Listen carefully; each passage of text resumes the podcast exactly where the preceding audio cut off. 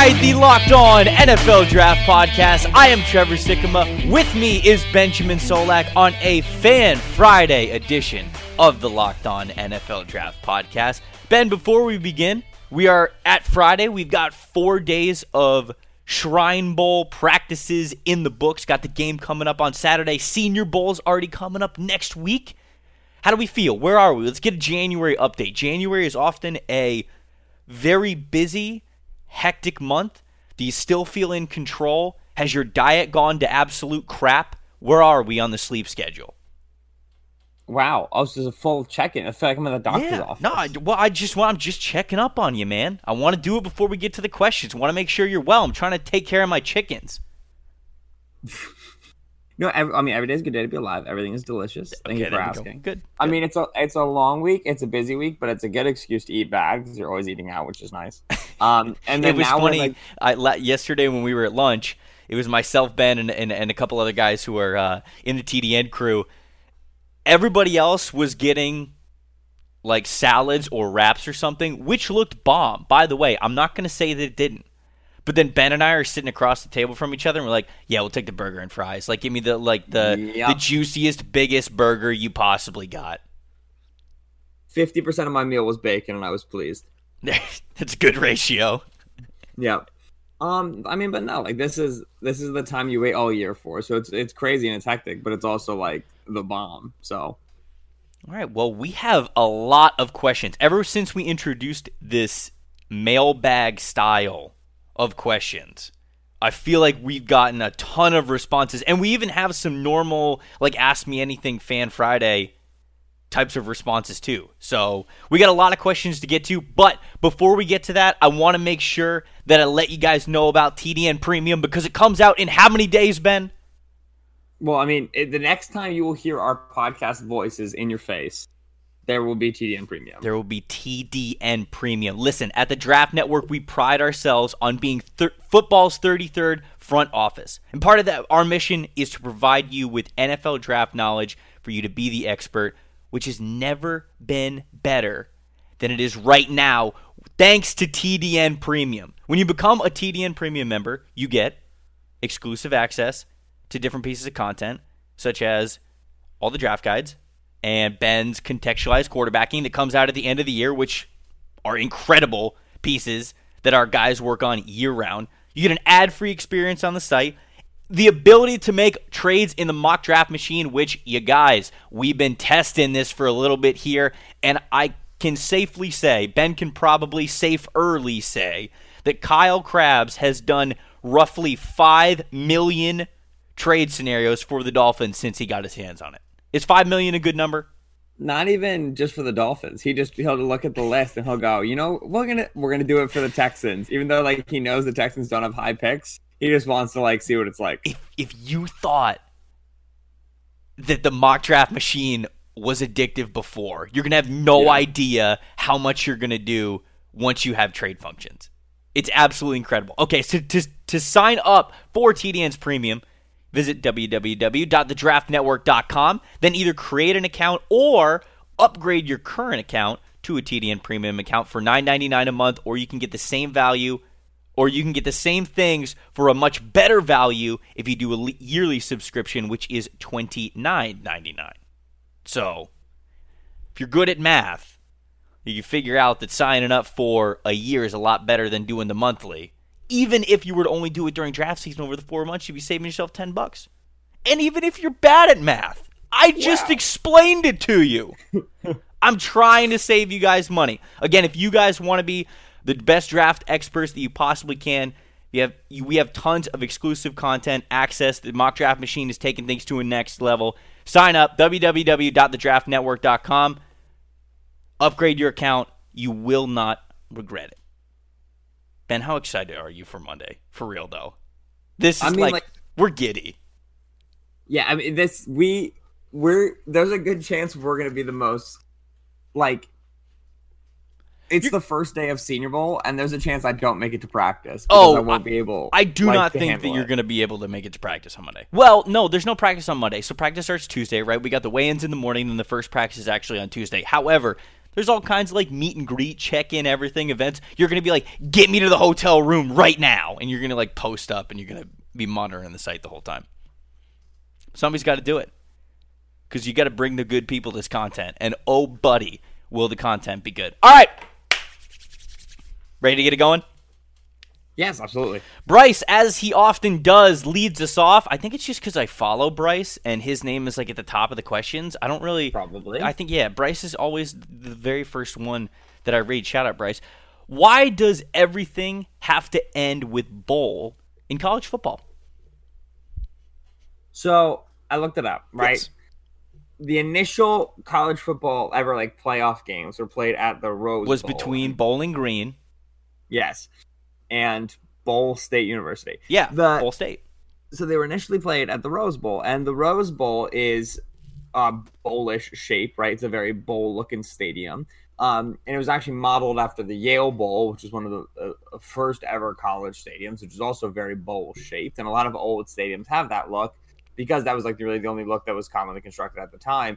And so when those playoff games were played at the Rose Bowl, they were called bowl games because they were played at the stadium, which people called the Rose Bowl. It was, it was the bowl. Um, and so then that name has stuck and then obviously subsequently proliferated. So now every oh, good word. Thank you. So now every postseason game, obviously like Super Bowl and Pro Bowl, like this is leaked into the pros as well, is called a bowl game because they refer back to those old playoff games that were played inside the Rose Bowl. So basically, because the people at Yale couldn't figure out a different shape for their stadium other than bowl looking, we now have everything called a bowl. if I had to guess, I would have said that because the very first halftime performance of a of a big college football matchup in the postseason, Bowling for Soup was the band that played at halftime. That's what I would have guessed. If I had to guess, that's what I would have said. I don't think the timelines on that match up, but I appreciate that that's your theory. you know, I didn't. Yeah, I, I you know, I wasn't. I wasn't exactly sure, but I was pretty confident. You know, because Bowling Soup's got some some bangers. So I, I just naturally assumed, as anyone would, that uh, college bowl games would have been named after the band Bowling for Soup. But I, I guess your answer kind of works too. I also thought about uh, a Chipotle burrito bowl. But yes, which we have a burrito bowl related question later. we do the indeed. We will get to that. Friday. I promise Yes. you we will get to that. Mitch asked, why is Justin Herbert on the South squad when he is from slash went to Oregon? Hmm. Little directional question here. And if Burrow goes, are they both going to be on the South team? So Herbert is on the South team because the Bengals are coaching the South. team. Correct. And it is this the, the Senior Bowl rosters are less about directional integrity and they are much more about the coaching staffs that are going to be coaching certain players. now why the Bengals couldn't just coach the North team. I mm-hmm. don't know, unless it's the idea of we want Burrow to be on the South team because there's a chance we have a lot of LSU people there in the event that Burrow goes because LSU is geographically close to Alabama and then the people can get to Mobile. And so we want to make sure Burrow's on the South team to emphasize the regionality that he's in LSU Alabama territory. And so the Bengals need to be coaching the South team. And then we'll just make Justin Herbert go in the South team because nobody really cares that much about Justin Herbert relative to Joe Burrow. Then I get it. Do you? But other than that, I don't really know why they couldn't just make the Bengals coach the North team and leave Justin Herbert there. So that's my working theory. But the main thing is like don't get too tied up on the on the locations. They'll use that for a lot of the you know players who, who are just good players who are going to see how good they are. But for things like you know a team holding the first overall pick who needs a quarterback, they're going to cater to what that team wants at the position. They should they should rename them like leaders and legends, like the Big Ten had it. You know, just get just get the directions out I don't. I don't know that. What's that from? The Big Ten, their You said what are leaders and legends? their their conferences instead of what is it? What is it now? Like North and East and South? West. What within the The Big, Big Ten? Ten is East and West. Yeah. So before it was Big and Ten, it, it was like the Legends division and the Leaders division. Oh wow. Would you have wanted to be a legend or a leader? A legend. I don't. Uh, yeah. Yeah, I don't, I don't, I don't- yeah. I don't, I don't care I what. I don't. I don't care what other people. immediately scratch all leader schools off of my Yeah, of course. recruit- recruiting list. Yeah, I'm trying to be a legend, dude. I'm going to college football to be a leader. Three stars go to college football to be a leader. I'm trying to get remembered. Um, can either of you guys name three professional bowlers without the help of the internet? Now, the reason why this question was asked is because Ben's exact wording of how he set up this Fan Friday question was, "Hey, what if you guys asked me and at Tampa Bay Trey questions for Fan Friday about shrine bowlers, senior bowlers, serial bowlers, bowl makers, and professional bowlers. That's what Ben literally asked. So then we get a question like, Can you name three professional bowlers without help? And the only bowler that I can name was Dave Mirra just because of the show Can You Bowl from ESPN. That's it. That's all I got. And he wasn't I even a professional had- bowler, but he was really good. Right. So I only had two, right? Which is number one, the dude who yells the thing, uh, whoever you think you are, I am. Yes. Which obviously do you know his name? No, obviously not, but he doesn't have a name. He's just that guy. Like that's that's his name is less renowned now than who do you think you are, I am, which means who do you think you are, I am is officially his new name. If more people know that than your actual given name, then you are now that guy. It's like Kombucha Girl. No one knows Kombucha Girl's name. She's Kombucha Girl. He is who do you think you are, I am. who's That's Kombucha. Girl? The chick from the the the one TikTok who like drinks kombucha and then makes the various faces. Oh, oh, oh, oh, oh, yeah, yeah, yeah. See what I'm saying? Okay, like you yes. get you, you become known by that with which you're associated, which then becomes your name, your your associative title. Um, and then I also know Jason Belmonte, who's the Australian guy who bowls with two hands. But I don't have one more. So who do you think? But I also know both these guys because of the internet. Just not. Bef- I knew them way before this question. So everything I know is because because of the internet. I think that's fair. No, literally, literally, I, I, I couldn't name you a, a Pro Bowler. I couldn't. Per sources, the name of the who do you think you are? I am guy is Uh-huh. Dick Weber. Dick Weber. Dick Weber. The sources being Kyle, who's in the room with me and is texting me. Dick Weber, huh? Dick Weber, who do you think you are? I am. He's an important person. So now. Kyle knew that name. Kyle knew who that was. apparently Kyle knew it off the cuff. Wow. Kyle's a big. Kyle's big pro bowling fan. Yeah, no. he's the one doing the pod. No, I couldn't name you one. Really couldn't. R.I.P. Dave Mirra, though. R.I.P. Uh, Trevor Joseph, which is at every Trevor ever, said after watching a week of Shrine game practices, which two players, one on offense, one on defense, would you pound the table for your teams to draft? Eagles or Bucks? All right, so um, I tried to go with guys that I didn't necessarily talk about too much on social because I think they're still good players and they're solid depth players you want on your team, whatever. Mm-hmm. Uh, on offense, I picked Benny LeMay, who's the Charlotte running back. LeMay is Okay. a yoked up dude. He's 5'8 and he's over 200. Um, so super dense. He's got soft hands catching as well. So I think he's a good RB3. He's a good depth piece. The Eagles don't have Jordan Howard under contract in 2020. And with the performance of Miles Sanders and then the backup performance of Boston Scott, I don't anticipate them shelling out big money for Howard. Maybe they're able to keep him, but I I'm I'm not locked in on that. So if they don't, they need a guy who I think gives them a better short yardage profile than what you currently get from Sanders and Scott. And Scott's a decent short yardage guy. He's also a, a shorter guy who's got good thickness, but he's not nearly as dense as Benny LeMay is. I think LeMay could fill that role for the Eagles and also still not be a liability catching the football, which is important in Philadelphia. So Benny LeMay. And then on the defensive side of the football, the Eagles need a lot of depth at a lot of linebacker spots. Um, you know, starting Nigel Bradham this year, TJ Edwards was taking snaps. I like Mykal Walker, who's this kid out of Fresno. I like him as a day three guy, right? He's a little bit undersized, a little bit leaner. You'd add more mass to him. He's a JUCO guy who's, who's been a starter there for a couple years, and they bounced around his position a little bit. They'll move him on ball and stuff. Um, so I think he's got experience doing a lot of things, and he's a solid athlete, which is what allows him to have that that range of of, of positions. So he's not dissimilar to Kamu Grugier-Hill, who they already have on the roster, a Southern Illinois kid. Um, but it's nice because bo- both those guys can back up multiple positions. That helps you steal roster spots for other positions. So Benny LeMay, Mykal Walker are day three guys from this group that I would want.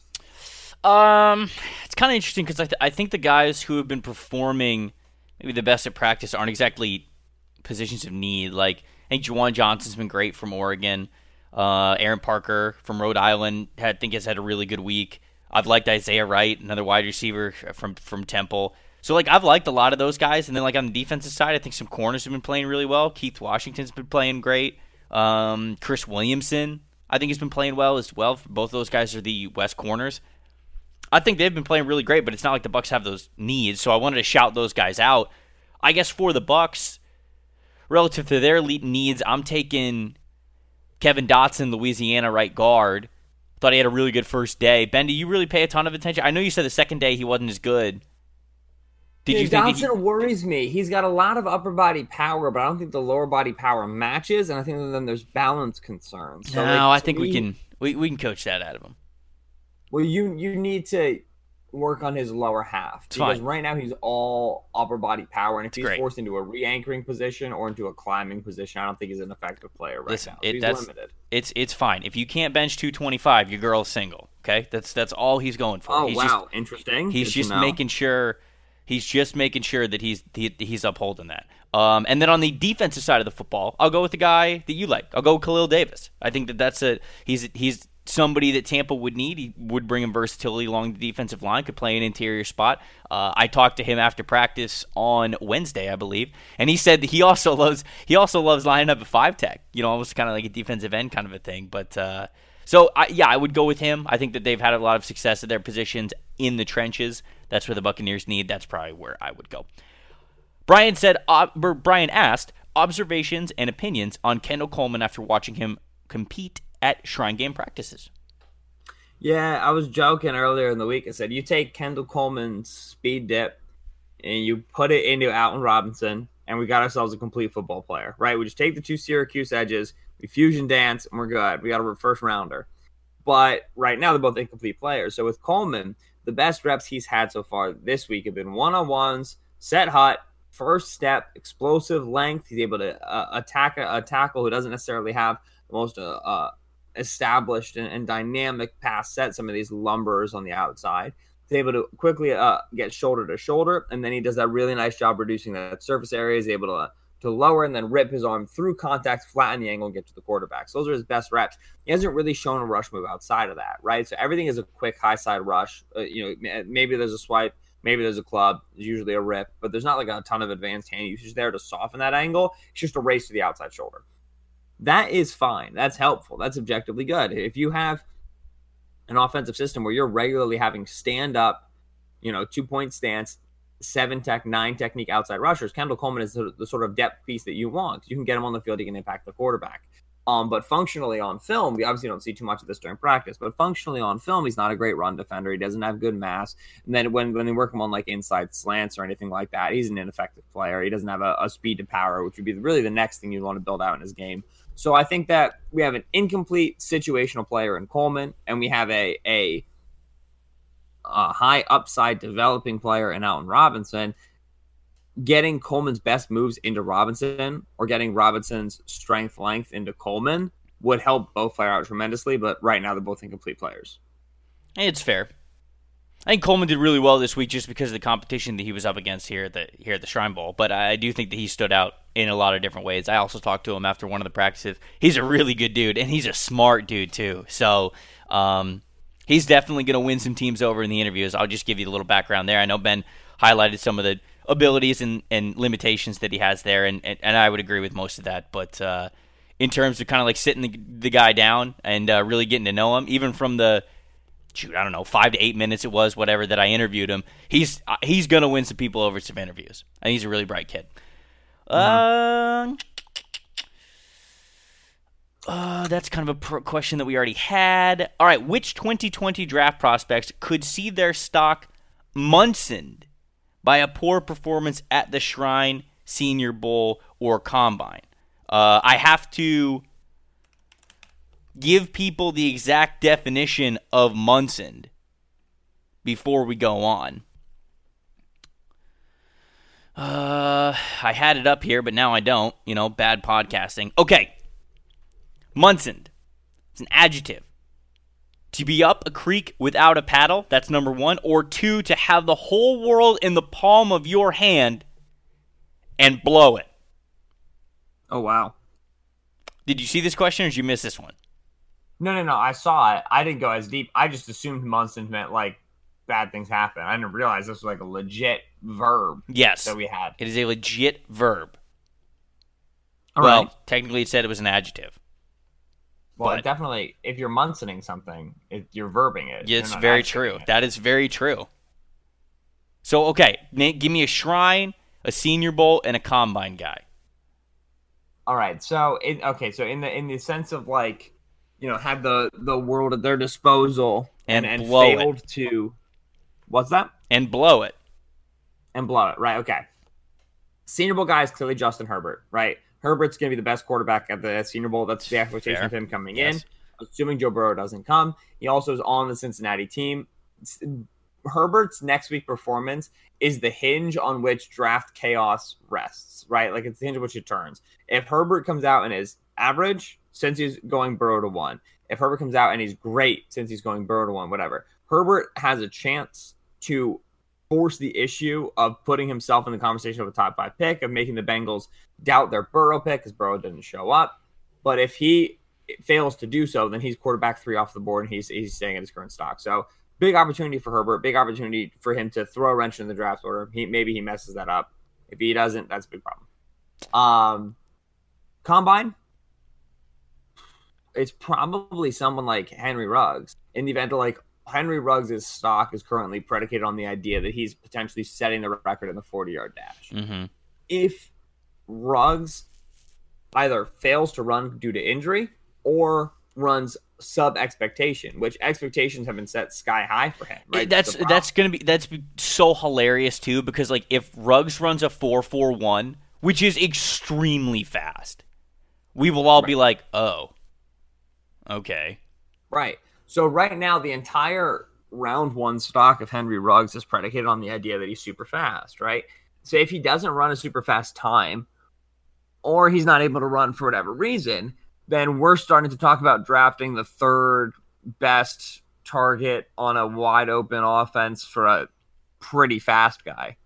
It's not like, you know, uh, that's that's not a round one player, right? So whenever you you're a freak athlete, which I believe Ruggs to be, yeah, you have to be careful calibrating expectation into the combine. It's like whenever, you know, agents are trying to hype up their guys in the combine, they're like, yeah, he's running a laser time 442. Then he comes down and he runs like a 448. It's like a great time for him, but you set an expectation that he shouldn't have, he wasn't able to reach, you know? So you have to be able to calibrate expectation coming into this. Shrine Week, I don't really think anybody. I would have said so. out. So my outside the box ones because I'll kind of agree with you with the Senior Bowl one. Uh, I might throw Jordan Love in there, but for Shrine, for me, it was Tyler Johnson. Like Oh, it's a really good one. Tyler Johnson would have been the best player here without a doubt. he would have been the best player here, no question. He would have been our highest guy on our board. I think he would have killed the competition. I thought he would have played really well, and uh, we kind of tried to figure out why Tyler Johnson just all of a sudden was not on the roster, and it just sounds like he just backed out, like he wasn't hurt. It, it didn't sound like that he was going to get called up to the Senior Bowl, although maybe he thought that he was going to more than what was actually true. So I, don't really know, but I, I think it was Tyler Johnson. Tyler Johnson could have showed up this week, put on a highlight every single day, and really proved to a lot of people that like this dude shouldn't have been, should not have been at this event. He should have been at the Senior Bowl. So I feel like by not showing up at all, he's kind of proving the people who were not high on his draft stock right. And then to go outside the box with the combine a little bit, I agree with you with the athletic standpoint, but my big one is just Tua. If with medicals. That's and I, I understand that like he, he can't necessarily do anything, so it's not like he's munsoning himself. It's not like he's necessarily blowing it, but Right. if Tua decided to come out this year knowing that there was a good chance that he might fail combine medicals, that's not good. So like if he if he ends up failing combine medicals, then we're kind of in a different boat than where we were on the day that we did the podcast when he declared for the draft, where we thought that he was still going to be a high pick. So those would be two outside the box ones that I would say, and then I agree with you on the Senior Bowl one. Is there anybody else that, that you wanted to chime in before we moved on? No, that was a good one. The other player who I'm interested to see medicals on is Grant Delpit. Um, because I Oh, think the shoulder? I think Delpit's shoulder's a problem. What about Tyler I Biadasz too? Yeah, I mean Biadasz, we don't anticipate good news. Um, so honestly, he's got those low expectations that you could actually exceed, which would be nice. Um, but I think Delpit might get medically flagged, and if he does, it's a big problem. Big problem. Uh, Ryan asked, the coach of your NFL team has been fired. Congratulations. I don't know, congratulations. I think Bruce Arians is a good guy. It's not very nice of you, Ryan. Man's got a family. He's doing a lot of good things. He's bringing up a lot of good coaches in the league. He's a good mentor to players. This is not celebratory. What's your deal, man? What's your problem? You now have the job. What are the first three things that you do to make your team better? Coaching, personnel, and otherwise. You want me to go first or you? Uh, I can go first. Uh, very simple. Uh, the Eagles don't have an offensive coordinator as of now. Uh, the coordinator that I would want to most add would be Todd Monken. Now, the thing about Todd Monken is he wants to call plays, Oh, and he's a little bit. Yeah, that's right. There's a pro Todd Monken podcast. I forgot. Todd is your boy. I do like Todd. Um, I do like Yeah, Todd. and, and and Todd's a bit of an explosive personality, which makes things a little tricky. Yes, uh, he is. he, a lot of the issues that he had in Cleveland under Kitchens were, you know, he was a little bit too public about his criticisms of Freddie's play calling, which is not great. Um, so there's there's some issues that would concern an owner, but apparently I'm the coach and I've got three decisions like a magic genie here, so I'm gonna bypass those and I'm gonna sign myself some Todd Monken. The next thing I do is, and this is like, you know, big sad, but I I, I make sure I figure out how Jason Peters is not starting next year because everybody assumed Peters was going to stop starting after 2018. I mean, after the 2017, like the senior, the Super Bowl win, right? And he wanted to stay. And then he's back in 2018. He wasn't that great in 2018. He had the injury. And then it was like, okay, you're probably not going to be back. And then he was like, no, I'm back in 2019. I was like, all right, cool, cool, cool, cool. Well, we're going to draft Andre Dillard. Once they drafted Andre Dillard, we were all like, okay, there's no way Peters is coming back. And then after the Seahawks lost in the playoffs, Eagles beats asked him, like, well, what are your plans? He was like, I want to be back here next year. We were all like, dude, like, we love you. You were amazing. You're a huge part of the reason I won the Super Bowl. You obviously got injured that season, but it's fine. Um, you are a, such an admirable dude. You're the bodyguard. You're a Hall of Famer. It's great. But like, it, Leave. You're, you're you're you're bro. You're you're super old and you're you're injured, and you just like it's it's time, right? You're not the same player. And with Dillard in the wings, it's just frustrating because you want to step into the next generation. So whether it's him retiring, I don't think he'll be cut, but whatever it is to get Peters to acknowledge that Dillard's going to start next year, that's what I would do. And then the third thing is I would do would be I would name Doug Pederson my replacement. I would reti- retire because I, I I got Todd Monken and I got Andre Dillard starting, and now I don't want to make any more of these decisions. Okay. Uh, I think the best head coach for the Eagles is Doug Pederson, not me. So I'm gonna give him my job, and I'm gonna go chill with my severance package on a beach somewhere.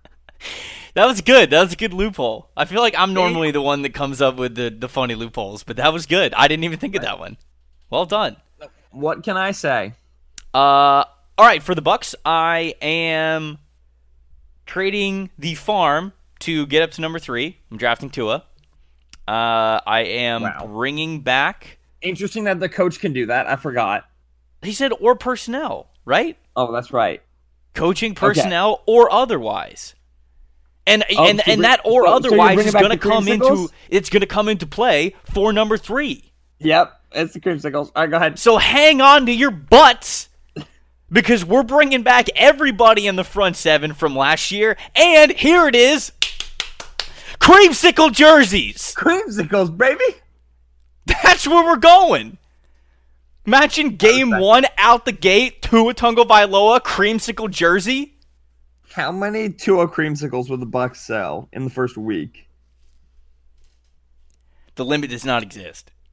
It's endless. The limit does not exist. I almost want to. I almost want to buy one now. Just cause. No, it's not going to happen. Just in case. Yeah, you never know. Get ahead of the rush.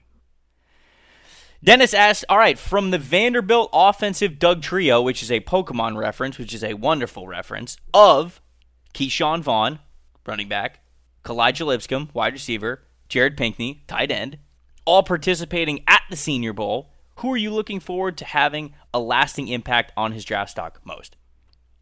Right, so I think that the best answer here is is is Pinkney, and it's a little bit to do with the other guys. Okay, so I, bit to do- I, we're in complete agreement. So, yeah, yeah. I didn't like Vaughn's film the way I expected to. He- he has- yeah, what was that? What was that noise? I like Vaughn. Oh well, I, he's fine. Like he's he's nothing exciting to me. Um, and obviously, I'm just not accustomed to that sound at all. Uh, okay, I'm so worried you're just gonna make it. That's totally. You're just gonna do the rest, the rest of our pods in fear. It's just you making this wounded elephant sound anytime I You're gonna wake up in the middle of the night and just gonna like be in a cold sweat. You think Yep. you're gonna hear it? Okay, so Vaughn is a fine player. Um, running back class is super good. He doesn't have, I think, any special traits you hang your hat on. I know he's a fast guy, but I don't think he gets to the third level that consistently, so it doesn't do too much for me. Uh, Kalija Lipscomb is, is is a an average slot in a class with ten thousand bodies. You know what I mean? Like I don't see him as a as a standout day one or day two player. Pinkney, size and a seam runner is always a good profile. I mean, there's there's there's a handful of them already in the league. It's not like that's like a unique role or anything. You know, we're not talking about a player who can be like a Brycen Hopkins or a, or a Hunter Bryant who can line up in the H backer in the slot, run a whole route tree. Like Pinkney's going to be an inline guy. He's going to have a, a, a smaller route tree. And he's not a great blocker, to be honest, which is what worries you about his inline deployment. But the tight end class is super weak, and Pinkney still has size, speed, and hands. And like size, speed, and hands gives you explosive plays up the seam.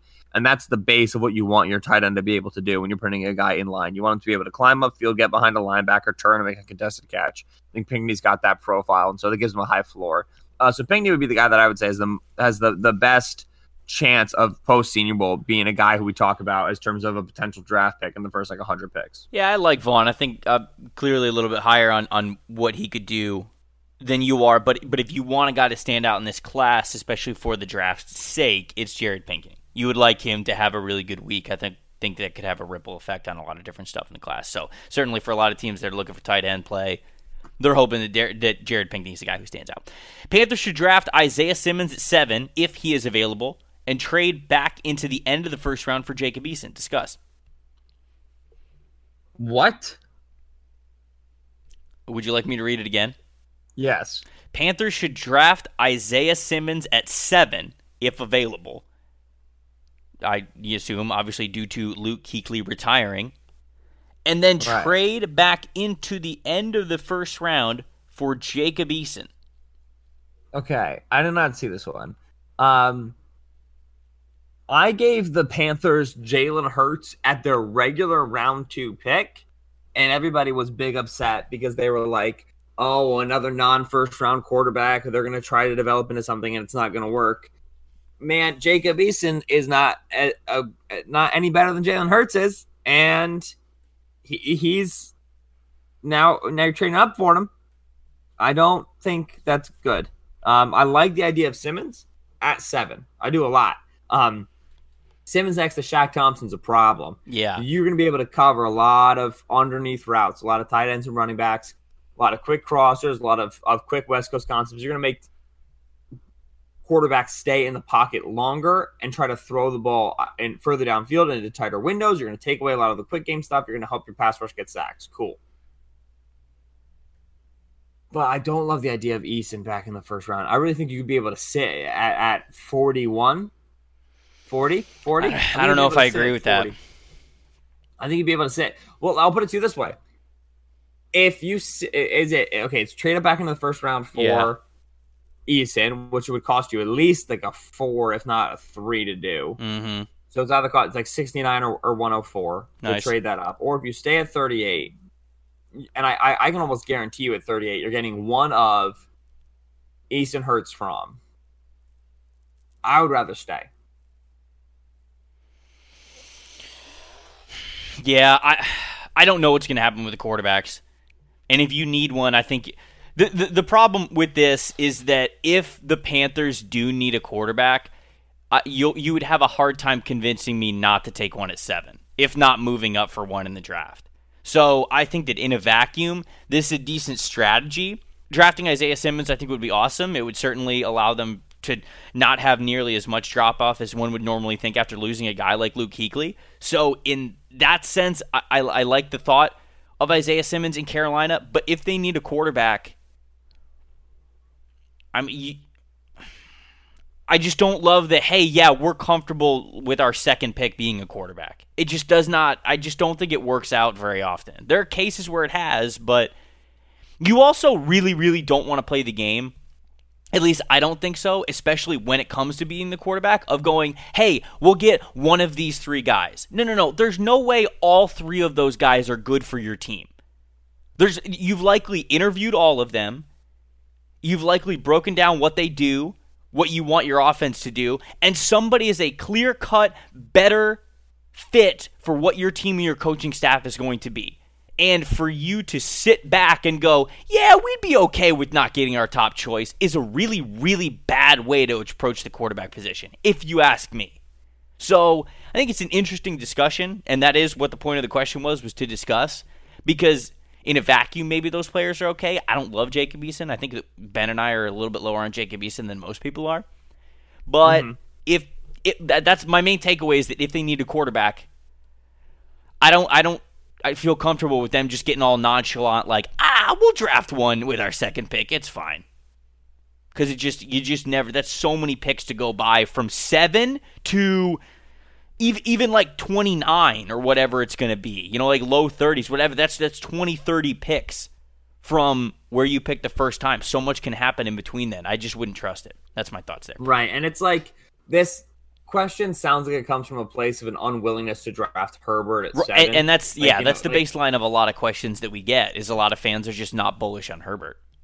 Right, which like I get, but I like while it feels smarter, like okay, get Herbert at seven, and then versus get Simmons at seven, then you're able to get a, a quarterback at thirty eight man, I like I, I I can understand not being all the way in on Herbert, but I really do think in terms of likelihood to get a starting quarterback, the difference between Herbert and like Eason Hurts Fromm is so stark that like it's willing to spend seven instead of thirty eight. You see what I'm saying?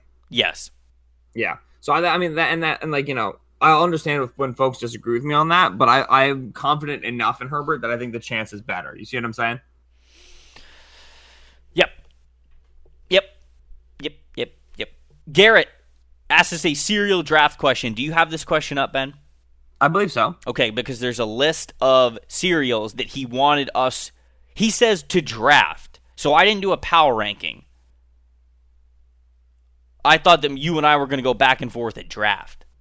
Yes, I have a big board created. Okay, so in the cereal pool, we have Reese's Puffs, Cinnamon Life, Fruity Pebbles, Raisin Bran, Frosted Flakes, Apple Jacks, Captain Crunch, Pops, Trix, Lucky Charms.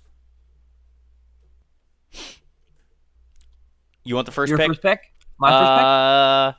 Yeah, it's my yeah, it's my podcast. Why not? Good um, point. Good point. Good point. I'm going Captain Crunch, number one. Oh wow, awful. Um, I'll take Reese's Puffs. Thank you kindly. Okay. Uh, Frosted Flakes. All right, I take Apple Jacks. Oh, damn it. That would have been my next one. You son yeah, of a gun. I'm already winning handily. Is Cinnamon Life like Cinnamon Toast Crunch, or is that different? That's different. This is Life cereal with cinnamon dusting on top. Mm. See, that is not the same. Yes. That is not the same. All right, I'll go Fruity Pebbles. Fruity Pebbles? Yes. Good pick. All right. I will take. Thank you. Lucky Charms. Uh, sleeper, Raisin Bran. What's up? God dang it! What's up? Right. Sneaking, sneaking it right there. I'm owning the mid round, baby. All right, I will take Cinnamon Life. Uh, Pops. No idea what Pops is, by the way. No clue what that thing is. What is Pops? Uh, it's just Google it. Just Google it right now. Just Pops. What, like you did with Cinnamon cereal. Life? Well, no, I didn't even. I didn't even Google. I, I don't know. I don't know how to explain pops. It's That's literally just saying. like you a very throw me a. We'll just Google it when you didn't know what a cereal no, was. No, I know. I wasn't even saying it condescendingly. I was just like, I don't know how to describe pops to you. It's like the yeah, most no. plain form of cereal. Right. It's very odd. Yeah. Um. Okay, so then I end with Trix. Yeah. Uh, you will notice that I have a significantly greater variety of cereals, whereas you have mostly just cinnamonly garbage or sugary garbage, and then raisin bran. okay. I got Reese's Puffs for the peanut butter flavor. I got Apple Jacks for fruity flavor. I got Lucky Charms. We got marshmallow. Okay, what if follow me here? All of those flavors that you have that are different are inferior to greater flavors that I chose. You have Captain Crunch and Frosted Flakes yep. and Fruity Pebbles, which yep. basically all taste exactly the same. All right, everybody, we're going to have an opening for a new podcast co-host starting on Monday. Want, you know, if, if you sign up for want. a if you sign up for a TDN premium account, you will put your name in the hat to also co-host the Locked On NFL Draft podcast. Unbelievable. Uh, spe- uh, you know, keeping with the Reese's theme, you did get Reese's Puffs though, so hat off to you. Mark Jarvis asked, how many Reese's cups will you guys eat next week? It is the it is the Reese's Senior Bowl, and with that, there are a lot of Reese's cups. They're flowing around all week. Whether you're at The Reese's are meetings, whether you are interviewing prospects, whether you're at practice, it's I'm I'm shocked that they don't even have a, a like a beer vendor that doesn't sell beer. It just Reese's Puffs and doesn't even sell them. He just hands them out. Right. So the thing is, like, they'll be right by the main desk for registration. There'll be a big Reese's helmet with like a depression in the top, and there'll be Reese's inside of that. And they also put A other Hershey candy. depression in the top. I know exactly what you meant, but it just sounded hilarious. Right, right. So there'll also be other Hershey candy in there, which is ridiculous. Like by Thursday, it would Yeah, be like Hershey bars, and you're like, stop it right now. This is not what this is. But anyway, um, so basically, anytime you walk by that, you get one, and you end up walking by that a lot in the first couple days. So like, if you eat four the first day, like three the second day, probably don't do as much over the next couple days because like I should probably stop. You probably eat like nine to ten. So that's my answer. Yeah, you probably do.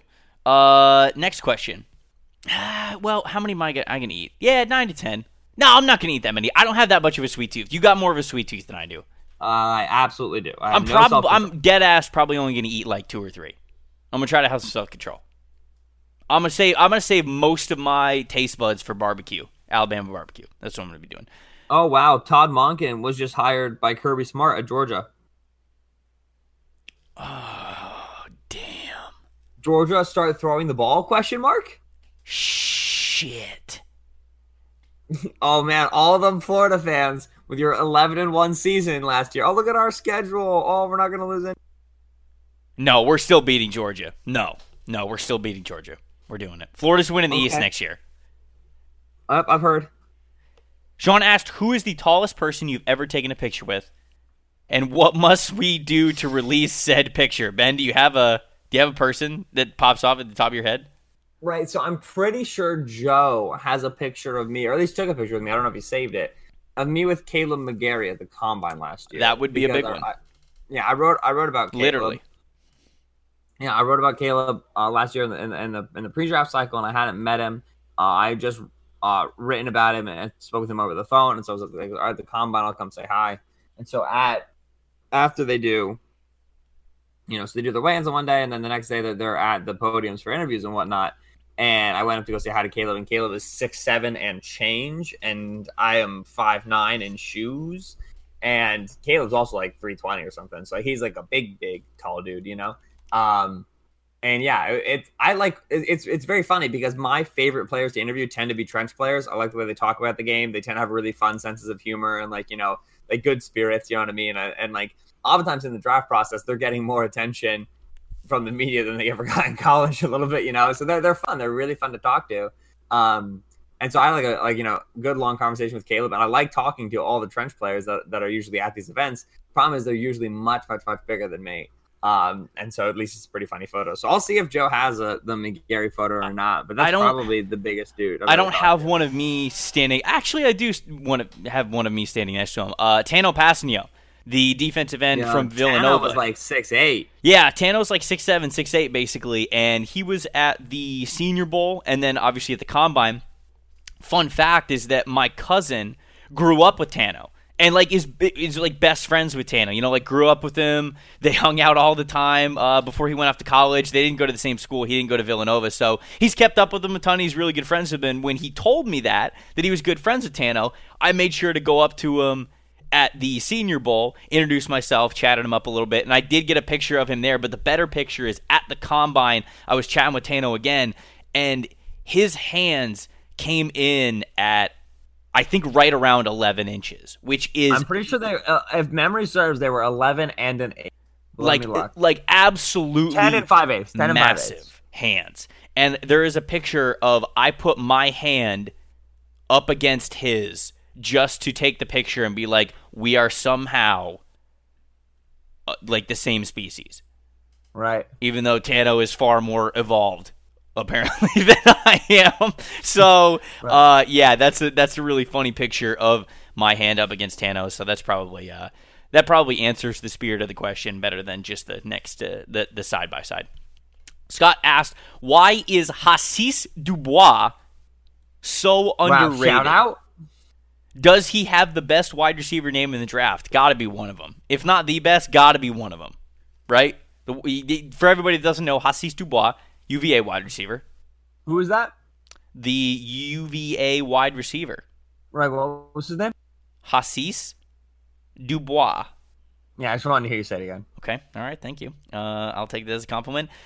Uh, I, I don't know how underrated he is. I mean, he he's he's good. I think they force fed him quite a bit. Was it during the Florida game that I was watching? I've only watched. I, have really only watched but, well, I, I, would guess that the Virginia that you saw was yes during the Florida game. Trevor. Well, I've watched a couple of different Virginia games, but not like front to back. So I was trying to remember right. if there was a game that he was really going off that I was watching. But no, I have not sat down to really watch him, so I cannot fully answer how underrated he might be in this class. But the second question Scott had was how does the position change for Malcolm Perry uh, out of Navy go? Would you, or would he have been better? This is would he have been better off switching to running back in the NFL? Sorry, I can't read. Ben, you Ben, you were watching Malcolm a little bit, the trying game, right? Yeah, yeah, absolutely. I took I took good clips of him. I wanted to see how well he was running routes. What'd you think? I like I like Malcolm in terms of the athletic ability is clearly there. Uh, he isn't he he's not out here trying stuff, right? He knows what he's doing. Like he he's he's worked his routes and and he came in here with with some development, right? Some understanding. Um there's technical stuff like you know he would he would run a route in the first day and he would separate against a corner but then he would not like flatten the route into the sideline to maintain leverage right so there's like technical stuff that comes with experience that he doesn't have but in terms of like understanding his release moves how to attack leverage he's he's clearly worked on it athletically he's there his hands are super inconsistent right like he he multiple times he, he you know struck a ball outside of his frame, clapped it, and it popped out. You know what I mean? He doesn't have good catch technique yet. I'm not sure he's better served going to running back because the, the, the vision that you have to have to be a successful running back in the league requires years of experience to build. In my opinion, you can't just kind of uh, teach and have it those instincts. So I mean, he's going to be a gadget player, right? Like if he sticks, he's going to be as like a running back, quarterback, wide receiver, do a lot of things for you, Taysom Hill sort of a dude, right? So I don't think he's a functional receiver yet, but I do think that's his best path to like a permanent position in the league. But even if he makes it, it's going to be because he can do gadgety things in other positions. Does that make sense? Yeah, no, it does. It does. Yeah, he's going to be. and then Hasise, I mean, Hasise is Hasise is fun. Um, he's a big dude. He's a long dude. Uh, I don't think he really separates um that consistently. Uh, obviously, great uh, Senior Bowl and Shrine game both um shoot him uh, for for other players. So like I I, I mean like he's got translatable traits. He's going to be on on a, on a roster. He's going to be at camp, but I don't see him as, as a significantly special athlete or with any market skills that are above that of a lot of other players. Graham said, rank these bowls: Shrine Bowl, Burrito Bowl, Bread Bowl, Todd Bowles. I feel really bad about this one. Uh huh. Because I ended up putting a human being fourth, and Oh, that's wow. not true. That's not real, That right? couldn't- couldn't I mean, be me. Right, which Todd Bowles is here, and as always, I love Todd Bowles because he always looks like he's smiling, and so I see him and I'm like, oh, Todd Bowles is happy. No, Todd Bowles is just chilling, but he just has that natural smiley face. Okay. Um, Bread Bowl was my number one. Burrito Bowl was my if you two. could put any kind of soup in a bread bowl, what are you putting in there? It's like you got to do like a creamy soup, like a creamy, like a, a cheddar and broccoli soup. It's something that that, New that, England that is New England clam chowder. right. It's gotta be, because it's gotta be thick enough that it stays Yeah. in the bread. It doesn't just seep, right? Yeah, yeah, yeah. Yeah, something. Yeah, right. Then burrito bowl, then shrine bowl, and then Todd Bowles. Um, mine was burrito bowl, Todd Bowles, Shrine bowl, bread bowl. I think mainly just because I don't have bread bowls a lot because it does not Oh, get man, cold need to have enough more bread bowls. here for us to really utilize soup in a bread bowl. Although That's disappointing. not hating on it, it is good. Which bowling tandem did you like best?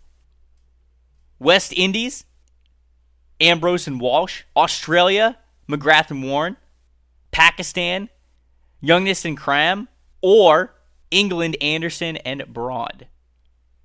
Right. Obviously, very difficult question. There's Yeah, a lot tough. of different. A lot of There's a lot of talent. La- there's just a lot of talent within these tandems. Right now, I will say that the fact that Younis and Akram managed 61 tests in 500, 50, 559 wickets in 61 tests is unbelievable uh, uh, efficiency. I would call Akram the greatest left arm paceman of all time. And, and would you? and- would you? Yeah, yeah. You, you I go out on a limb and say that. Yeah, yeah, I would. You know, I feel like comfortable saying that as compared to all, all the other left arm pacemen that are obviously very good in the league, such Yeah. as and him and obviously the other guy as well. Um, and then uh, Younis, obviously, the speed is really what what uh, unlocked his game. So r- this is how I feel. I mean, I got. I think it's McGrath and Warne. I really do. I mean, Controversial opinion, Trevor. No, it, it's really not. You know, they, they both went out at the same time, and when you look at, you know, Warne's numbers kind of speak for themselves. He, you know, he was up there with the best of any of them. But then McGrath, his numbers weren't as good as some of the other guys in this list. But you got to remember, man, he had surgery and was out basically an entire year, and then had another ten month period within his career in which he took away from the sport to be with his wife when she was battling cancer. So, like, this dude's numbers. And like as a tandem, I, I think potential wise, when you look at just talent, Australia's McGrath and Warne. It, it's got to be them. That's I'm I'm I'm caping for them. I'm putting my foot down. I think that they were two of the best uh, at what they did, and the numbers could have been even better given the circumstances. So, and I love that they both kind of followed each other into retirement. That was that was a really cool thing too. I really like that. So, a second part of this question, now a serious question: Which side of the line would be more of a priority for the Vikings, three tech or guard? Unlikely to get a high end tackle at our pick, is what he said.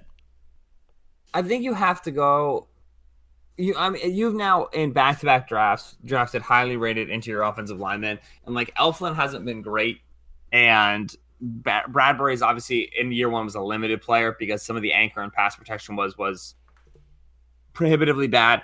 Uh, that's something that he's gonna have to shore up and continue to gain mass at the NFL level, improve his anchor, improve his pass blocking technique, whatever. But you've now doubled up on highly ranked interior offensive linemen, drafting them in the early rounds. You have to start pouring money, I think, into the other side of the trenches. You have to let those guys continue to gain starting time, not have to deal with camp competitions, and see if they can develop and see if you can have stability there. I know Elflein's not a good player, but I think you have enough functional backups right now that if he's just that bad, you can take him off the field and address it later. So I would go three tech.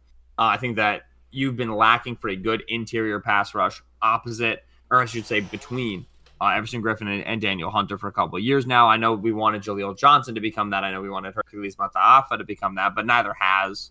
Uh, and so let's let's go early there. Let's get a three tech who can play on base downs. He can take the field for all three downs. I think that that helps complete your front seven. Obviously, corner is also a big potential round one need for the Vikings. But if we're sticking just in trenches, I would probably prioritize three tech. I would prioritize three tech as well. I, I think though I would like for Minnesota to get a guard more, but because of the way this class shapes up, you're not going to draft a. I don't think you're drafting a guard in the first round. Right, so, unless you're drafting Nick Harris yeah, that early to play guard. so that's he played why- guard before he played center. Which so like, and he fits the uh he fits the mold right. of what they like. Yeah. but also I'm I'm not sure the value is great there I think- relative to like I think the Vikings would love to get Nick Harris, at 100%. twenty. but that's the thing. Like at wherever they're picking 25? uh 25? twenty five, yeah. yeah. Honestly, Nick Harris at 25, I could get behind. I really could. For certain teams, I think Minnesota is one of them, but I do end up Yeah, thinking yeah, yeah. that they end up going three tech just because well, of the we should say, assuming Minnesota retains the structure on offense left over by Stefanski, they still have to make sure that they, I, from what I understand, It's they true. haven't promoted uh, a, uh, a, a somebody offensive coordinator yet. So we have to make sure the offense stays as schemed in order to say Harris is a scheme fit. But what, for what we know right now, then yes. Quinn asked question for Tampa Bay Trey. It's me. We know, Ben, you can answer this question too. I'm opening up to you. We know that a draftable plate of barbecue in Mobile requires three sides minimum, because that's the rule, my friends. Anytime we eat barbecue, three sides at the minimum. But what does a blue chip first round plate look like? I think it differs, certainly wherever you are. Um, you know, if you're in Texas, you're 100% prioritizing brisket. If you're in the Carolinas, you're looking pulled pork. If you're in Memphis or, or St. Louis, I feel like you're doing ribs. You know, like that's the main part. And then I think the sides are different every plate. So I'll just I'll just say this before I answer the question. People ask me, "Hey, why do you do three sides minimum for barbecue?" And it's not just because we're gluttonous, although that could also be an argument that we have. The reason why you do three sides minimum at a barbecue place, and the reason why we have the hashtag and we and we we set up and it's our creed is because barbecue places so much more so than it seems any other kind of cuisine can have different signature things about them. Like if you go to one barbecue place, even it's even if it's the same style, like if you go to a, a Carolina barbecue place, you know you're probably going to get good pulled pork. Like that's just like the way it's to come. Or you're going to get great chicken. That's something that's a staple of a Carolina barbecue. But within each different place that you go to, one of them might do sides better than the other. Like one of them might have really great coleslaw, or one of them might have really good mac and cheese, or really good collards, something like that. But you never know with different barbecue places. You probably know what kind of meat you're getting better than you do what sides. So everybody's got their preference of what they like. But the reason I say three sides minimum is because you gotta find out what this place does really well. And I don't think you can do that when you only give yourself the chance to order two or one sides at a barbecue place.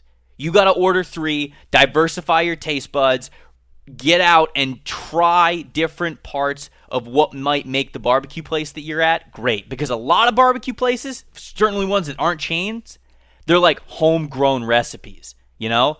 So they're like stuff that's Right. passed down, stuff that's like years of perfecting, but you never know exactly which dish it's going to be or which side dish that it's going to be. So I always order at least three sides because I want to figure out and try what a place does really, really well my top plate would probably be brisket as the meat, mac and cheese as a side, baked beans as a side, and collards as a side. With, of course, sweet tea and a crap ton of ice from top to bottom so it's ice cold when I'm taking a sip.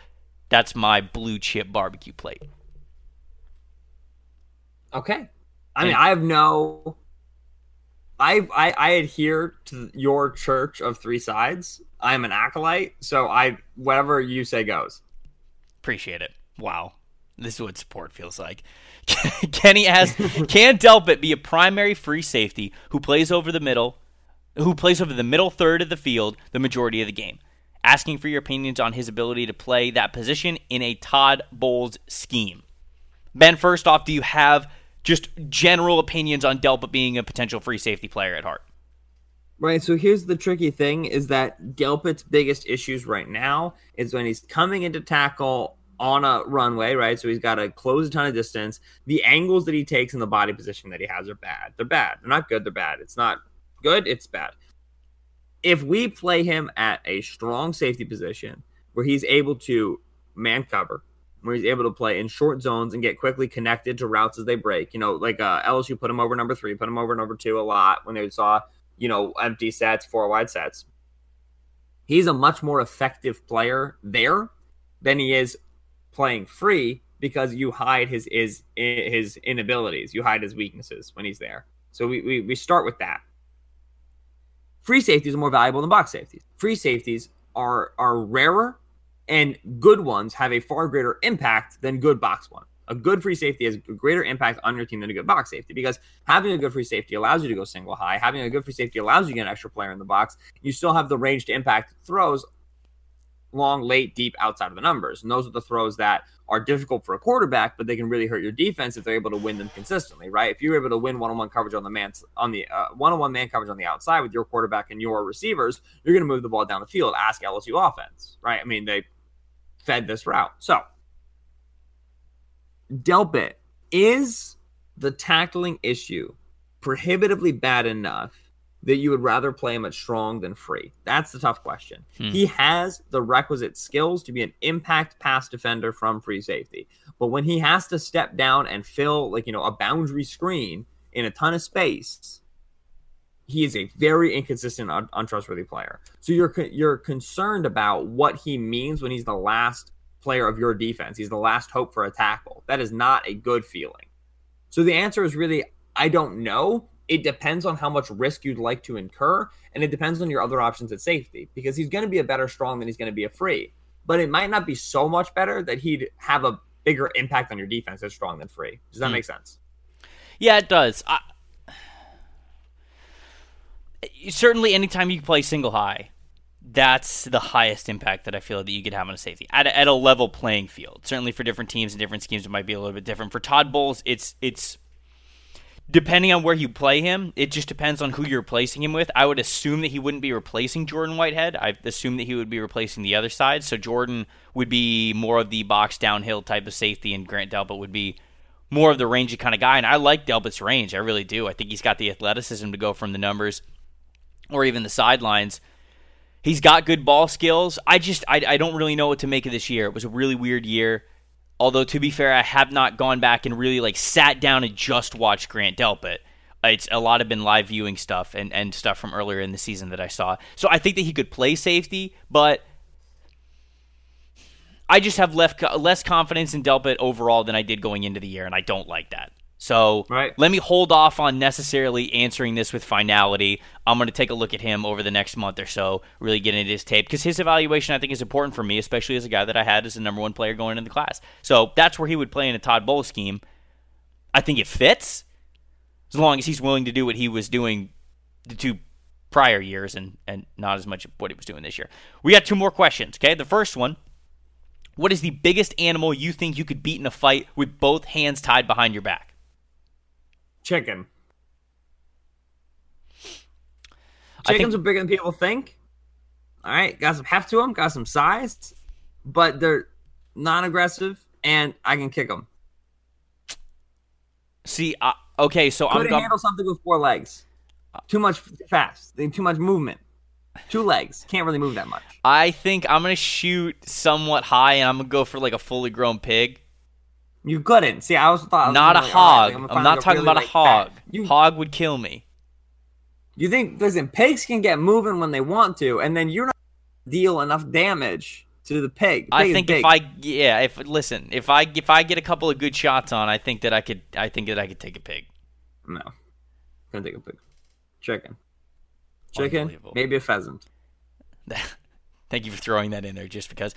Kevin said, What do you think of the new term presidential prospect floating around on the NFL Draft Reddit page? So there was a post on the NFL Draft Reddit tab that basically was somebody saying, I'm tired of hearing the term generational prospect, right? We hear that all the time, and generational prospects should really be guys that come around once every 20, 25 years. But instead, we hear the term generational prospect all the time.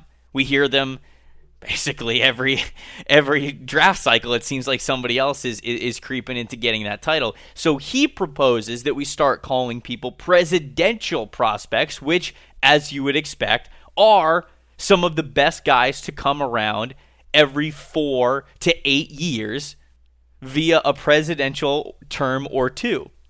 Thought it was interesting. I don't think it's going to catch on but it was an interesting concept. Did you read this one? Did you read the Reddit post? I did. I'd like to open by saying this. Okay. NFL Reddit is the best place in the world. Well, Y'all without are a doubt. absolutely nuts. No, right? without a doubt. Every single one of you is insane, and I love it. And I will never ever go there in my entire life. But anytime I see a screenshot from NFL Reddit, I read the whole thing because y'all are bananas. Secondly, I agree the term generational prospect denotatively makes no sense. It's how I feel about the word elite, the adjective describing traits and players, which we talked about like last week. Uh, and I would probably feel the same way with this presidential concept because there'd be no way to rigorously decide that you use use it really only once every four years, right? Nobody would adhere to that. Everybody would want to use it because you want to be you want to embellish, you want to have the strongest opinion about a prospect, you want to have the highest opinion on him, you want to always one up the last guy who talked about him so that you were the guy who was higher on him than anybody else, so that when he's good, you were right. So we have to understand we just live we live at the ends of the poles. We do not live in the center of the spectrum. We live, you know, uh, uh, uh, extremely. We live at the extremes. So there's no battle to be won here. There's no way to to to uh, install a discourse wide change in the vernacular. It just won't happen. So just do it yourself, right? Like I, I, try to be very careful with where I say elite. I try to be very careful with where I say generational. Do your best to describe the prospects the way you believe them to be choose your words carefully and continue to come up with ideas like this because they're good. They just won't work. Words are important. Expand your vocabulary. The English language is vast enough for you to come up with a sentence exactly the way that you want it to come off with the words that exist. So we don't have to just sit here and only use a couple of terms to describe prospects. I promise you the language is big enough to say exactly what you want to say without getting too hyperbolic with whatever it is you're trying to describe. What a scouting note. Words are important. That's the parting words. That's the podcast. What a walk off. Am I right, Ben? I loved it. Thank you. It's from a guy that I feel like I learn new words from all the time. I figured that you would like that. Uh, that you would like that ending there. Words are important. All right, boys and girls. That's it for this episode of the Fan Friday podcast. We had so many questions that we didn't even get to. I'm so sorry. You guys were flooding them in this week. We really, really appreciate it. Please, please, if we didn't answer those and they're still relevant next week, hold on to them. Get them in early. Get them in on the show. We will see you guys next week for that Fan Friday podcast then. But we'll, of course, be back with you on Monday because we got a ton of stuff to talk about next week. The playoffs in the NFL are coming to a close. We've only got two games left before the Super Bowl. Those both happening on Sunday. Ben and I will be back to recap all of that stuff. And then, man, we're going to be in Mobile all week Monday, Tuesday, Wednesday, Thursday, giving you guys wall to wall coverage of the Senior Bowl live from Mobile, Alabama. Super excited. Maybe Ben and I can actually record in the same place that time. I don't know. Crazy concept, right? I mean, he's like right down the road, and we didn't even get to do it this time. Maybe we'll actually get to in Mobile. Who knows? Get a little crazy. Do a podcast in the same room. Maybe we'll go to opposite ends of a room and do it on our own microphones facing the corners. Oh yeah, that might be good. That'll take really that, will take our chemistry to the next level. Doing it in the same room. If you guys thought that we were weird now, just wait until wait, next week. It's gonna pop off. Everybody, Look out for TDN Premium. Buy it. It's going to be awesome. Ben and I will be with you guys next week. Until then, you guys keep it locked right here on Locked On NFL Draft.